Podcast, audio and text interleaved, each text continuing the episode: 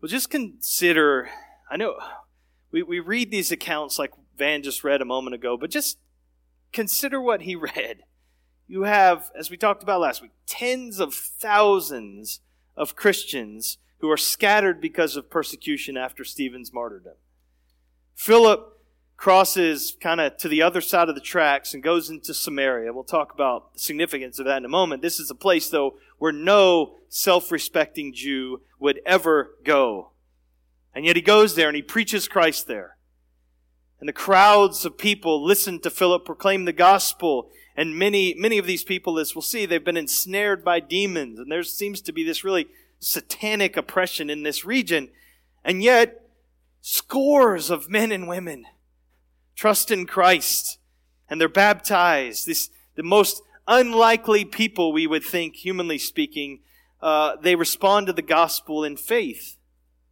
And a whole city, probably a significant part of this region, is transformed and filled with this overflowing joy. That's the way the text tells us.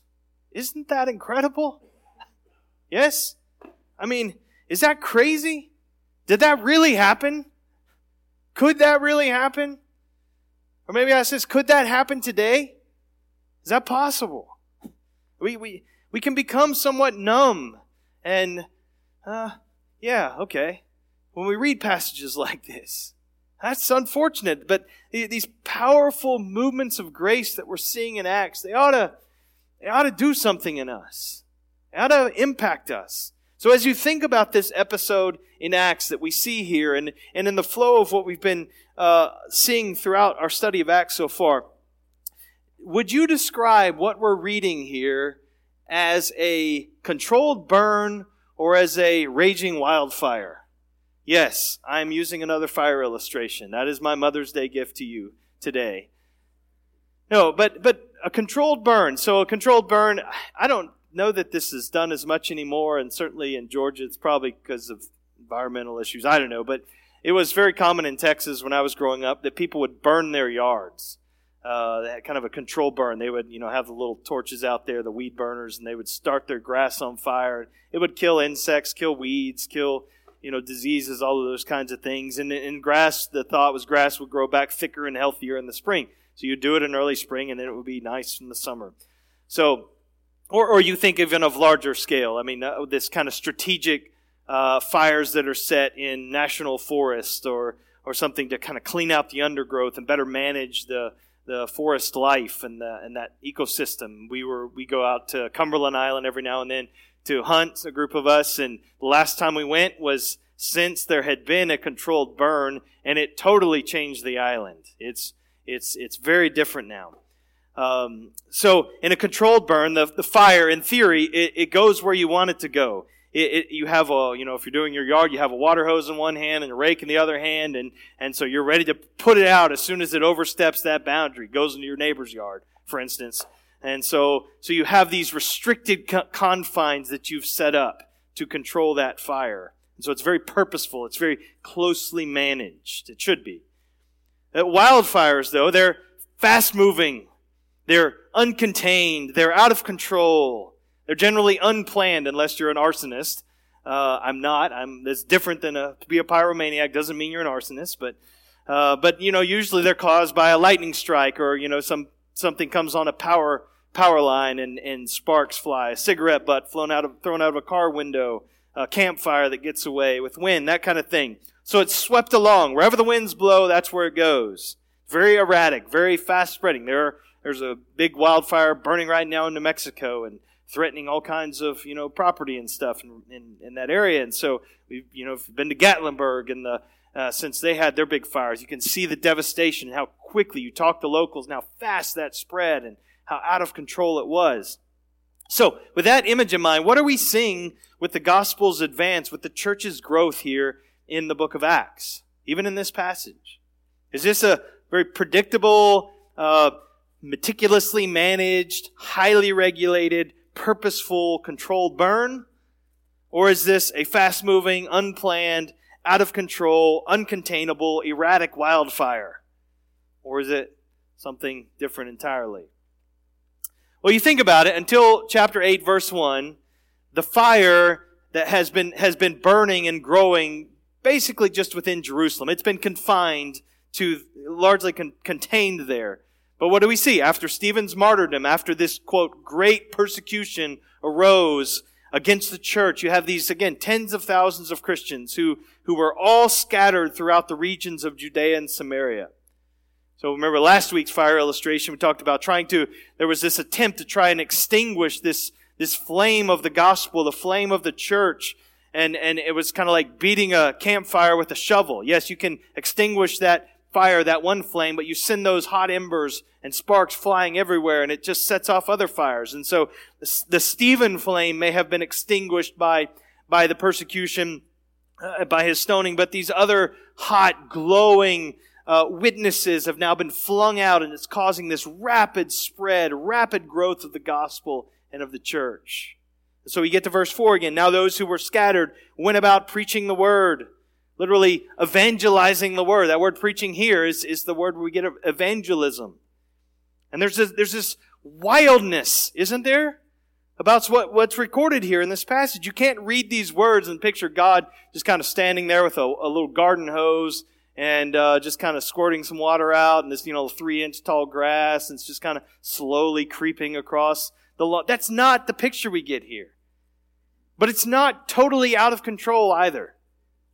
It, it, this isn't just mass hysteria. The, the God's Spirit is moving and He's working, and and while He's incredibly powerful and He's unhindered, it, there's order to it.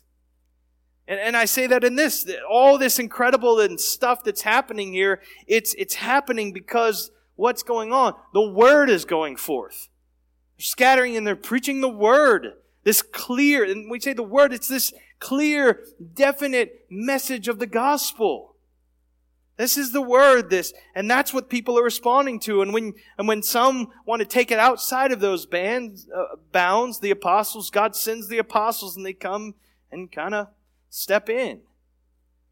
And so before we go on, let me just say at the beginning, and you may have already picked this up, there are a couple challenges and questions that come out in this passage. There are two big ones in particular. The first one is this, is here, and we're going to see this again in Acts chapter 10 and in Acts chapter 19. It's going to be like same song, second verse, and I'll try to shrink the explanation each time. But it looks as though the Holy Spirit is coming in two stages. You see this. So he comes first to convert, to regenerate. The people believed and, and were baptized. And then later, through the instrumentality of the apostles, the Spirit comes on these people. And so it looks like we're kind of seeing these additional Pentecost moments. We've said Pentecost is unrepeatable. But here it seems like it's repeatable. And this has caused some problems throughout church history and some questions. And there are a lot of our Church history and the, the divisions and distinctions and denominations can be explained in, in, in part by this passage and the questions that are raised. Is this supposed to be the norm? Or is this something that's exceptional and something that's unique to the early church? Is this, we can say, is this prescriptive? We should be doing this. This should be that, this is what we should expect. Or is this descriptive? Looking at this time in history. Are we supposed to be converted, and then later have some kind of second experience of the Holy Spirit. A very popular form of this in, uh, in the 19th century was the Keswick movement. And so, um, higher, or it's called higher life movement or second blessing. So that the, the Spirit comes later in this second, second work of grace, second uh, coming of the Spirit in your life. This is a lot of Pentecostalism grows out of this. So that's, that's one question. We'll come back to that. Another problem, another question here is this whole issue of Simon, Simon the magician. So we read that he believed, he was baptized by Philip, but when then when Peter and John come down, the, the, their words make us begin to wonder if he was truly born again, what they say to him, and what he says. So was Simon converted and then he somehow fell from grace? We just rule that one out first? Was he never converted at all? Or was Peter saying something not so much about his conversion, about his justification, but about his consecration or sanctification? That he was saved, but as one commentator says, only by the skin of his teeth. So we're going to work to answer those questions in a way that I hope is satisfactory. Uh, no promises. There's no money back guarantee on this sermon or anything like that. But, but all that said, listen, I don't want to scare you. I, I don't want you to be thinking that this is some kind of hmm, problem passage and we need to snarl our lip and get really uh, anxious about it and get worked up about it. No, this is a wonderful passage. This is I want us to see the wonder of it and the glory of it as we walk through this, this text. I want to, it, it, to expand our understanding of and our delight in and our hope for the Spirit's working and the unrivaled power of the name of Jesus Christ and of His gospel. Nothing can stop it. And to fuel your praying for that kind of work, even in our own day. That's my hope and prayer as I've been thinking through this this week. So for the remainder of our time, I want us to walk through this passage and observe on one hand kind of the, the apparent wildness, the unstoppability uh, of it, and yet on the other hand, the order of our ongoing mission of, the, of our triune God. And so what we'll realize is things aren't always as they appear.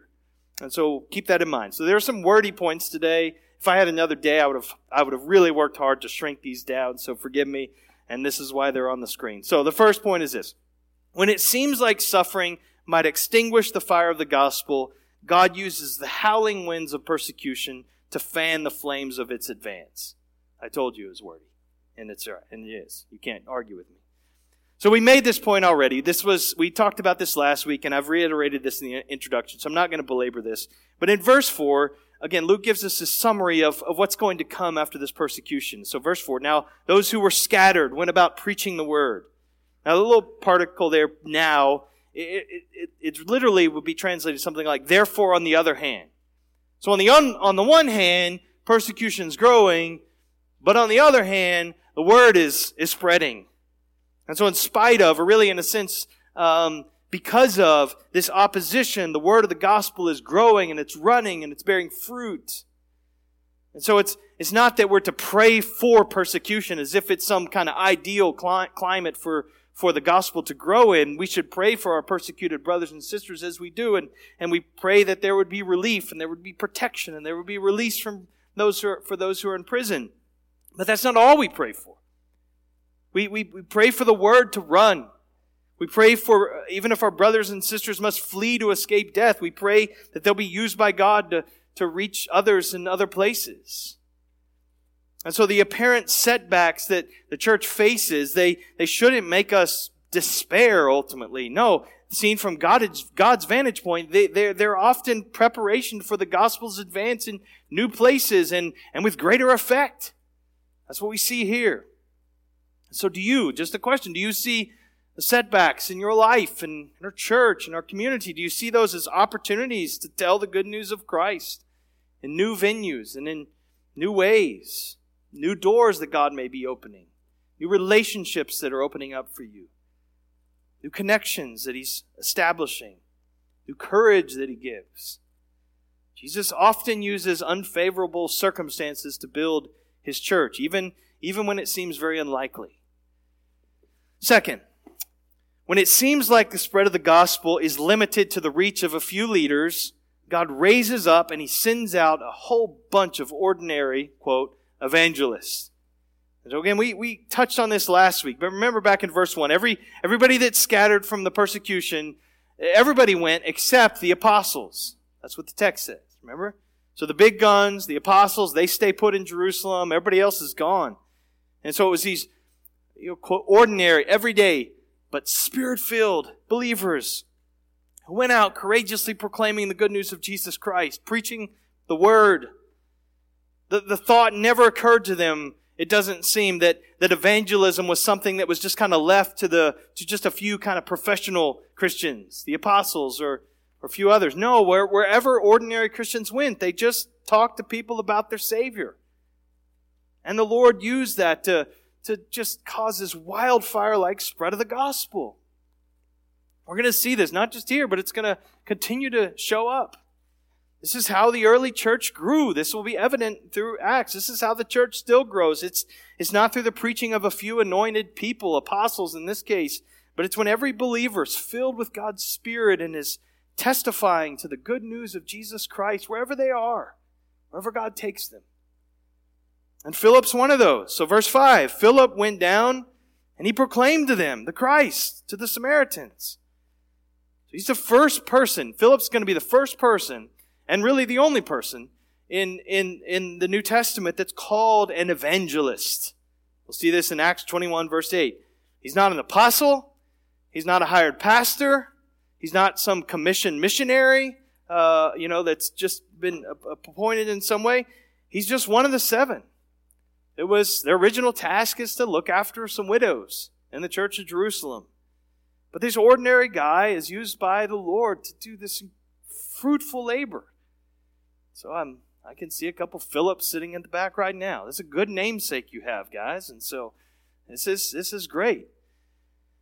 Some of those early believers, like Philip, they may have been gifted. They may have been used by God to be able to speak to great crowds of people, but everyone went out as witnesses of Christ in whatever sphere the Lord put them. That's a great thing. And so I think, I just say experientially, I think some of the most effective evangelists, witnesses, tend to be ordinary folks like you and me that, that but yet they're captivated they're overwhelmed by god's grace and mercy and and that makes them compassionate towards sinners and it makes them bold in testifying to hope that we have in jesus christ this is why i'm thankful that thomas began his prayer the way he did it's just reminding us tendering tenderizing that the lord would soften our hearts to remind us of the greatness of His grace towards us in Christ. We were children of wrath prepared for destruction.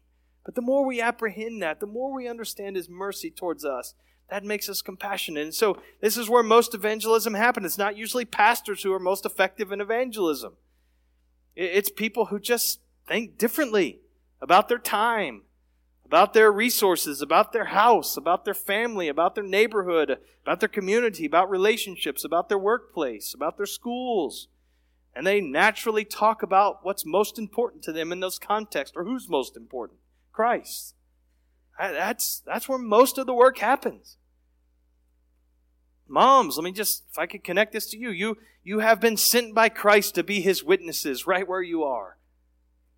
Motherhood can be and should be leveraged for the ongoing mission of our triune God. Your responsibilities, your roles, I know there's a lot of them and, and they're varied and, and it can seem overwhelming and, and, and, and those change over time, the different seasons of motherhood. But wherever you are right now, you have unique opportunities to point lost sinners to Christ. You start in your own home with your own children.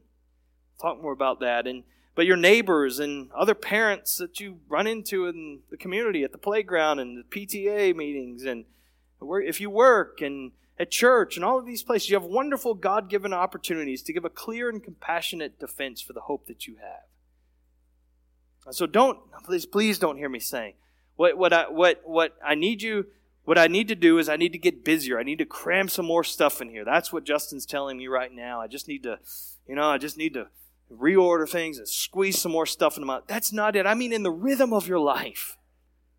Uh, the, ask the Lord to grow in you a heart of compassion for sinners, courage to talk about Christ, as you that you would just pray for the lost, that you would think about and, and just care for people that God has put around you, that you would live in fellowship with other believers that, that would tend to help you reach out, that you would move towards the lost in very simple and, and loving ways and good deeds and Open your mouth and talk to others about the hope that you have in Christ.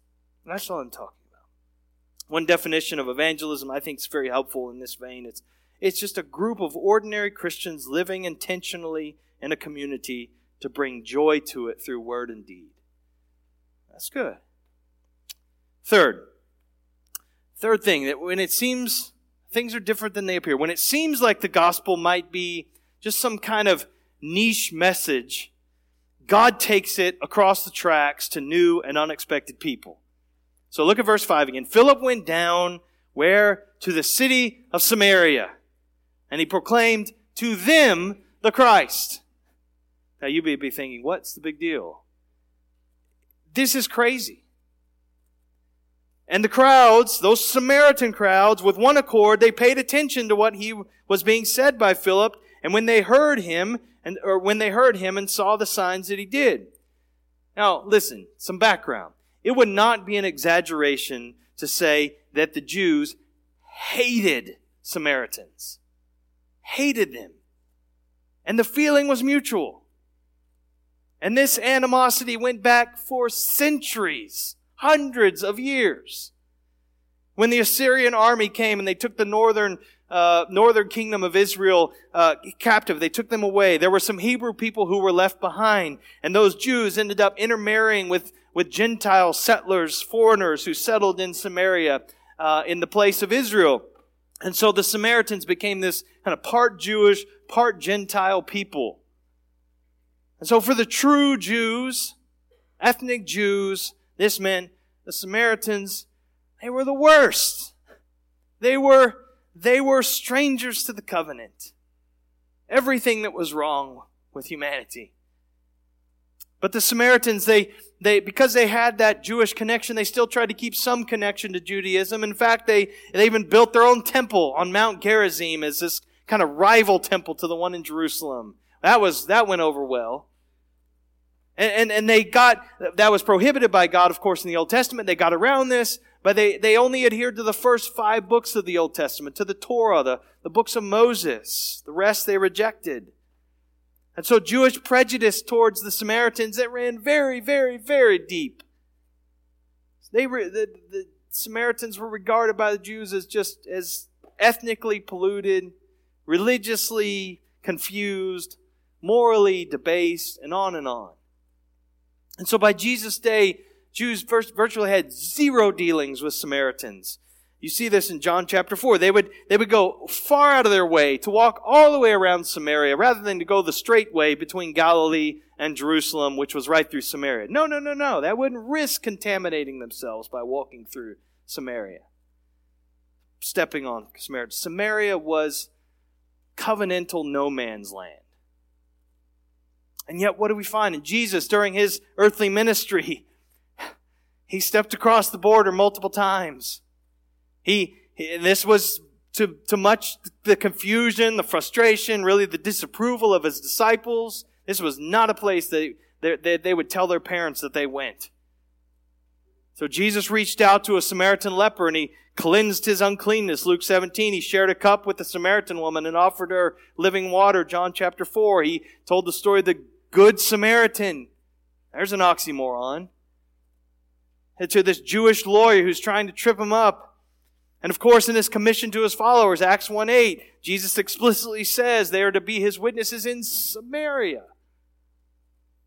None of this would have changed, likely, the feelings and the thoughts that the apostles had towards the Samaritans, these Jewish background Christians.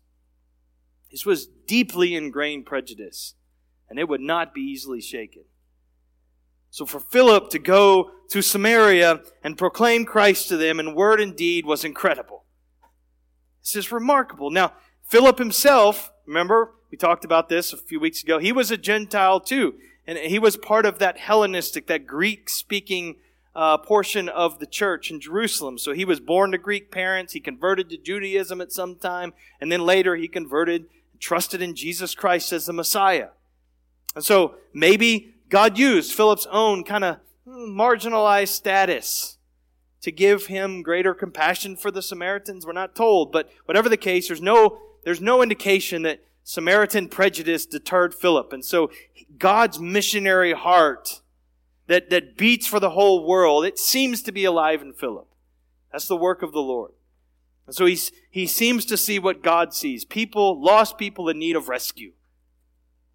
And so Philip preaches Christ in this city of Samaria, maybe the capital. And look what happens. Verse 12. So skip down to verse 12. When they believed Philip, as he preached the good news about the kingdom of God and the name of Jesus Christ, they were baptized, both men and women. So the, the conversion of these Samaritans, their inclusion into the church was this monumental moment in redemptive history. It was this, it was marking this new, new expansion of the gospel in different territory, different people growth of the church. And this is why I believe that to answer that first kind of question and problem that I alluded to earlier, I think this is why God waited to pour his spirit out on these new Samaritan believers until the apostles from the, the mother church in Jerusalem are there to witness God's reception of them as brothers and sisters in Christ. So skip down to verse 14. Now, when the apostles at Jerusalem heard that Samaria had received the word of God, they sent to them Peter and John, who came down and prayed for them that they might receive the Holy Spirit. For he had not yet fallen on any of them, but they had only been baptized in the name of the Lord Jesus. So the apostles hear that the gospel is taken root in Samaria through Philip's preaching, and, and, and there, are, there will be a similar thing that happens when the gospel goes to the Gentiles in, in Acts chapter 11. But in both cases, Peter's present when the Spirit comes on these new converts and these new groups of people, the Samaritans, then the Gentiles. But in Samaria, notice it's not just Peter, it's Peter and John. Now, do you remember the account? Remember what John did? Well, he wanted to do anyway. When the, the Samaritan village didn't refuse to welcome Jesus into it, what did he say? He wanted to call down lightning on them, wipe them out, nuke them, Lord. I mean, this was his attitude. That was reflective of most Jews at that time. But if, so if John of all people could join Peter in testifying to God's embrace of the Samaritans, we, we wouldn't argue with that testimony, would we? And so verse 17, they lay, then they laid their hands on them and they received the Holy Spirit. So don't misunderstand what's happening here. Simon's going to misunderstand what's happening, but let's not make that same mistake. God didn't bring the apostles to Samaria to dish out the Holy Spirit. It's not what this is about. They didn't have that power in and of themselves at all. He brought them there to witness the Samaritans receiving the Spirit. The Lord didn't need the apostles there to do this. I hope not, because we wouldn't have the Spirit. But the Lord delayed the Samaritans receiving the Holy Spirit for the apostles' sake and for the churches, for ours, to make it crystal clear to them that God had fully accepted these Samaritans' faith and, and had made them full fledged brothers and sisters in Christ, part of the church. The unique delay in receiving the Spirit and the way that the Spirit comes through the apostles, praying for them, it has everything to do with that long standing hostility that existed between Jews and Samaritans. That's what this is about. That's why this unique time. And so the big headline is this is Jesus brings the most unlikely people into his church, even the Samaritans. Listen, God wants to reach all people, even those that we would look at and say they're not very likely candidates for salvation. We have to drop our prejudices. We have to see people as the Lord sees them. People from every ethnicity, every culture, every background, every religion, every lifestyle, every, every, every, everything, every region as prime candidates of the gospel. Those who seem to be, quote, unreachable, they're not. They're not. And this is case in point right here. Those with a different biblical, different, uh, that, that don't hold to a biblical sexual ethic they need Christ, and He is powerful to save. Those who are militant atheists, atheists, they need Jesus, and He can save them too. Those who, who have radically different political orientations and ideologies, and that could be in both directions, they need Christ. He can save them. Those Muslim jihadists, they need Christ. He can, he can save them. Jesus will have people from the most unlikely places and people groups around his throne giving him his praise. You know how I know that? Because we'll be there. What did Thomas read as he prayed in Ephesians 2? We were all, like the rest of mankind, children of wrath, prepared for destructions. We were enslaved to the spirits of this world. We're in bondage to this thing. So it's crazy that the gospel came to us and that we've received it and we've been born again. We ought to be amazed by that reality. And, and, and, and we ought not then to limit. So I'll just ask you a question. Which, which individuals in your life, which groups of people in our culture, in our world, do you kind of mentally categorize? You might not say it, but you mentally categorize them as beyond the perimeter of God's saving love and power? Are there those? Fourth, when it seems like the gospel is in for a fierce fight, God proves himself to be unrivaled by supposed competitors. So Samaritan religion, it tended to be quite syncretistic, meaning that it absorbed different pagan elements into it. And it was this kind of conglomerate of, of different religions, including some Judaism, at least the Torah. And so they, this left them open to all kinds of demonic influence. And that's very evident. Many of them had unclean spirits that God used Philip to cast out. In addition, we're introduced in verse 9 to this larger than life figure named Simon. his well known, quote, magician in Samaria. And so he commanded the attention of the masses of people. He, the text says, he amazed them with his trickery, his wonder working powers. And so he promoted himself as, you know, somebody great. And the people believed him. And they said this about him. Verse 10, this man is the power of God and is called great. The word great and magician, uh, magic, they're, they're, they're very closely related in the Greek. It's kind of a play on words there. And so, uh, so, so, so he's basically, this guy's the visible manifestation of God. That's what they're saying. And so they, what do we find though here? The people used to pay attention to Simon. You notice that phrase. They paid attention. Now, what do we say? They're paying attention to Philip. It was changed. Now, what kind of magician was he? Was he kind of, you know, doing like, you know, first century version of card tricks and, you know, bending a spoon and kind of sawing somebody in half, that kind of a thing? It, it, it's possible that it was some of that, that there were these tricks that he had learned and maybe purchased these kind of secrets from other magicians and doing that kind of stuff that could be repeated by modern day illusionists. I enjoy that kind of stuff and it's fascinating to me, the skill that's involved in that. But, but given the context, given the prevalence of unclean spirits, it's likely that some of what he amazed people with was, was supernatural power. Not the power of God, but the power of demons. And so there, there will be other places in Acts where we see this very thing explicitly mentioned. Magicians and fortune tellers and sorcerers. Acts 13 and 16, 19 we'll see this. So there may have been demonic power at work in and through Simon. But what I want you to see here is, is this. Whether it's unclean spirits, filling, harassing people, whether it's magicians working their powers and miracles through demonic power, God and the power of the gospel are stronger. They are. It's not even close. And so Christ is powerful to save sinners, even those that are blatantly sold out and in bondage to the devil himself. And this is, again, Ephesians 2.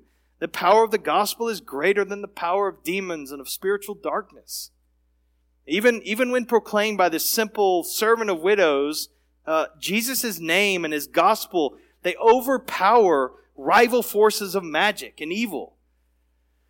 They bring freedom and peace and forgiveness and life and joy to those that have been long oppressed by Satan. Look at verse 13. Even Simon himself believed. And after being baptized, he continued with Philip and seeing signs and great miracles performed. He was amazed the one who used to amaze people is now amazed by what he sees Philip do. So Simon, Simon knew his power his, was formerly, it was nothing. It was trickery. It, was, it wasn't the power of God. And, there were, and, and you see Philip work these wonders, there's no trickery in it. There's, this is the power of God working. And the only thing he knows to do is just kind of follow Philip around like a groupie. Just, just latch on to him uh, watch his ministry of preaching and healing and casting out demons. And so that's what he does. Now, I would just, the question that I want to, you consider, do you ever feel that the gospel is somehow inadequate to, to respond to the evil and to the spiritual darkness and to the false ideologies and worldviews and religions and powerful systems of our own day? Can the simple message of Christ crucified and risen again really compete in the marketplace of ideas that we find in the world today? Yes, it can. That's not to minimize the reality and the power of, of, of demonic influence. This is real. But it's just to say that Christ ultimately has no rival in him. And we're to take encouragement by what we read here. Last statement, and we'll be done. So when it seems like pretenders, I'll call them, might hinder the church's growth, God knows and shows those who are truly his own. So Luke says very plainly in verse 13 that Simon himself believed. Now, at that point, he expects us to just simply take that at face value. Philip does. He, uh, he doesn't doubt the authentic, authenticity of Simon's faith here. He baptizes Simon. He allows him to follow along as sort of a disciple. But then we read down verses 18 and 19. After Peter and John show up and they pray for the Spirit and they lay hands on the people and the Spirit falls on them. Verse 18. Now, when Simon saw that the Spirit was given through the laying on of the apostles' hands, he offered them money, saying, Give me this power also. So he totally misunderstands what he's saying. So that anyone on whom I lay my hands may receive the Holy Spirit. So he's viewing the power of the Spirit the way he viewed magic, as if it, it, for selfish gain. I think he sees dollar signs flashing here, like, man, this is this is this has got real potential here. And and and so he's willing to part with some of his own silver, his own money to buy kind of this secret. And so maybe he can get back in the business again. Well, what what what do we find in verse 20?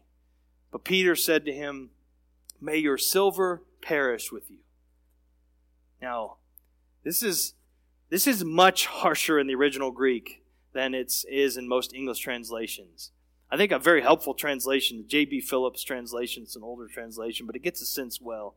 And so this is maybe PG, but he was saying, To hell with you and your money.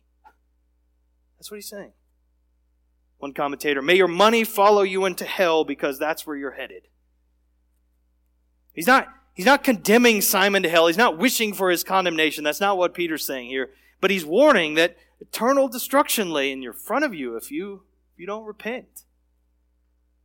He goes on, because you thought you could obtain the gift of God with money. You have neither part nor lot in this matter, for your heart is not right before God. Repent, therefore, of this wickedness of yours, and pray to the Lord that, if possible, the intent of your heart may be forgiven you. Now, we hear if possible, and it, and it, it's less tentative than the English translation of that Greek phrase would sort of indicate. So we, to us, that sounds like it's probably less than 50 50. That's not the intended meaning. It, it, means it's near certainty if there's a response. This is the same idea we get into Acts chapter 17 where Paul's preaching on Mars Hill with the Athenians and, and he says that God created people for a relationship with him so that if perhaps they might grope for him, they will find him, though he is not far from each one of us.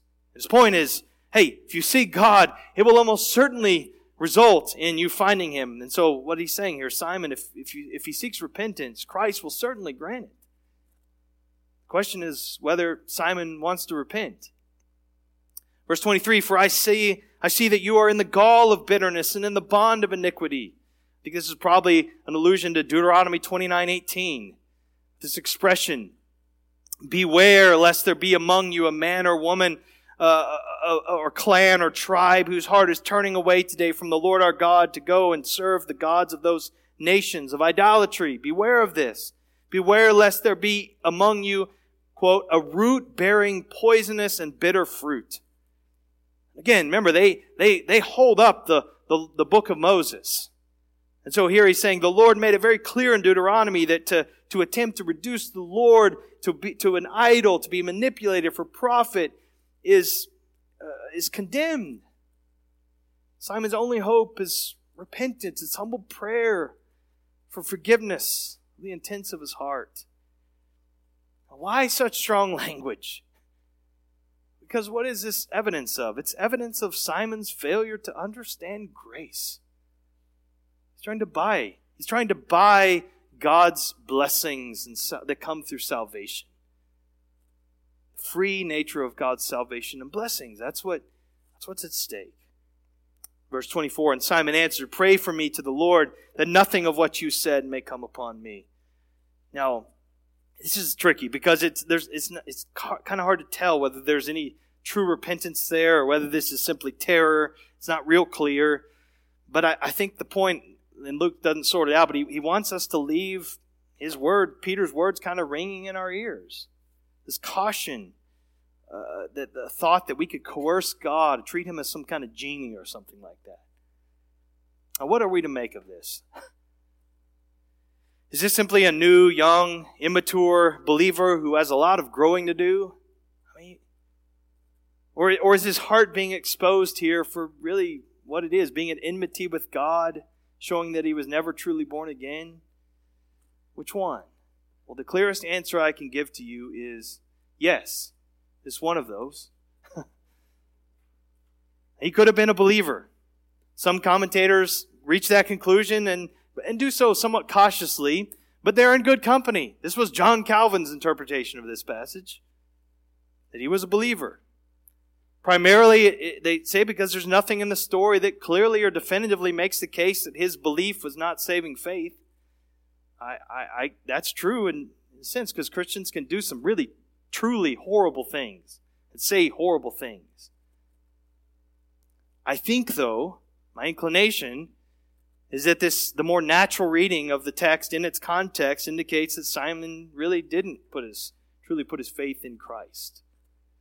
And the problem was that he didn't believe enough or that he didn't surrender all or that he didn't, you know, wasn't committed enough. That's not it. The problem would be then, if that's the case, that and he, and he wasn't born again, that his belief wasn't truly in Christ and Christ alone. It wasn't the right object. It seems like he may have been impressed by the miracles. That's that's the thing that stands out in what, as Luke records us, that's the thing that he really notes. It's his power. And he wanted to tap into the blessings of the gospel, but didn't put his faith in Christ alone as his only hope. So, a few reasons. I, again, I'm not trying to be dogmatic here, but I, I, some reasons why I think this is probably the case. One, the flow of the narrative places this account before a string of other conversions. We're going to get to the Ethiopian and Saul and Cornelius, and I would just say this one really stands set is set apart from those others in the way that Luke records these accounts. Second, the fact that while it's said that Simon believed, we aren't told what he believed, like we are about the Samaritans in verse 12. Now, that may just be kind of condensed language, but again, what's emphasized is, is he affirmed the reality of this power and these miracles, and, and, and, and he wanted that for himself. That's what is told about Simon.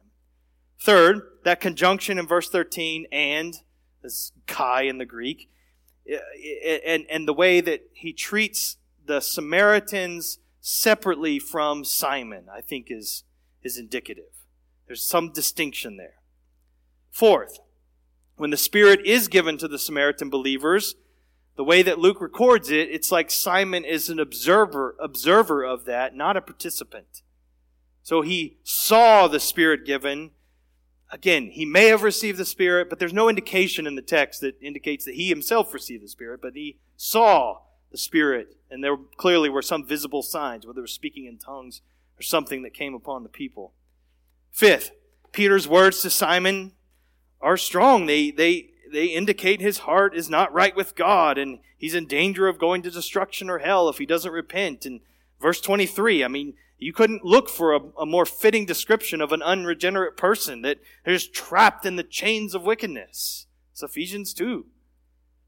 At the end, it's not clear, again, whether or not Simon prays or repents or is remorseful. Um, I don't think the meaning of verse 24 is entirely clear, but it could be that he's simply frightened by the negative consequences that Peter mentioned. And maybe an, another add on, and this is not from Scripture. But if church history is any indicator, and sometimes it can be helpful and sometimes it cannot be, uh, it's not infallible. But there were multiple traditions in the very earliest days of the church uh, that developed around Simon the magician. He's in a lot of writings. And, and it was alleged by some that he became the founder of the Gnostic movement. It was alleged by others that he went to Rome and was very well known there as a magician, and he distorted all kinds of Christian doctrine. Uh, some others said that he became he he took part in this kind of miracle contest with Peter and lost, but he ended up just going following Peter and harassing him wherever he went. Again, none of that's inspired by God, but I just throw that out there. All that said, and this is Luke wants our attention where I want our attention now, and it's on the word of the Lord. So what does he say? In verse 25, this is kind of the conclusion. He traces the apostles' return route to Jerusalem. Verse 25, Now when they had testified and spoken the word of the Lord, they returned to Jerusalem, preaching the gospel to many villages of the Samaritans. Isn't that beautiful? I mean, Peter and John, with this ingrained hatred toward the Samaritans, they, I'm not saying the Lord hadn't already begun to soften some of that when they went, but they, have now seen the incredible work that the Spirit was doing through the preaching of the good news of Jesus Christ in Samaria, of all places. And what do they do? They just take their time getting back to Jerusalem. They stop town by town, and they're preaching that Christ is the, Jesus is the Messiah. People, pointing people to Christ. So a pretender, like Simon perhaps was, he doesn't derail the ongoing mission of our triune God. There's going to be other people that pop up in our story, and not one of them, not one of them is an, ultimately a hindrance. Nothing can stop what God is doing. So, how in the world does this passage connect to mothers and to the rest of us? Let me just give you a, a couple things, and we're really out of time. I just realized I'm looking back there now. Forgive me. I'm going on vacation next week, so you you know you just maybe your attitude toward me will soften by the time I get back. Um, so one, the overall impact of this passage should be the should be we should be in awe of the power of Christ and His name and the way He works through the Spirit. That's what moms need to trust in. That's where our hope is. That's what kids need to see in us and hear from us. That's what, that's what should be on display in our dinner table, the thing that should excite us, the thing we sing about. That, that should be what fuels our praying. That should be what shapes how we view other lost sinners. It's the power of Christ and the work of the Spirit. Uh, so, uh, out of that, one, pray for the reviving work of God's Spirit in your children's generation or your grandchildren's. Pray for this. Pray for a massive outpouring of grace and power, like we see here in this Samaritan city, like we've seen at other times in church history, but haven't seen in some time, at least here. Pray that against all odds, it, it, with an unlikely people, in the midst of spiritual darkness and deception, all kinds of trickery around us, in the face of growing persecution, with the reality of ethnic and cultural division and prejudice making it seemingly impossible. Pray that the gospel, that is the power of God to salvation for all who believe, would explode in an abundant harvest. Pray for a great awakening. More than your kids and their generation need better government leaders or better schools or safer streets or whatever it is, and those things are are, are great to pray for, but they need the Lord to move in power. Pray, moms. Pray, church. Second, just keep Christ and his name and the gospel central. You know, everybody who was around Philip, I think they knew what mattered to him. It was Christ. He didn't show up wanting to talk politics and kind of settle old rifts with the Samaritans. He didn't debate and argue with him about the location of the temple. He didn't defend the superiority of Jewish theology. He preached Christ and he ministered, ministered in love to people in Jesus' name.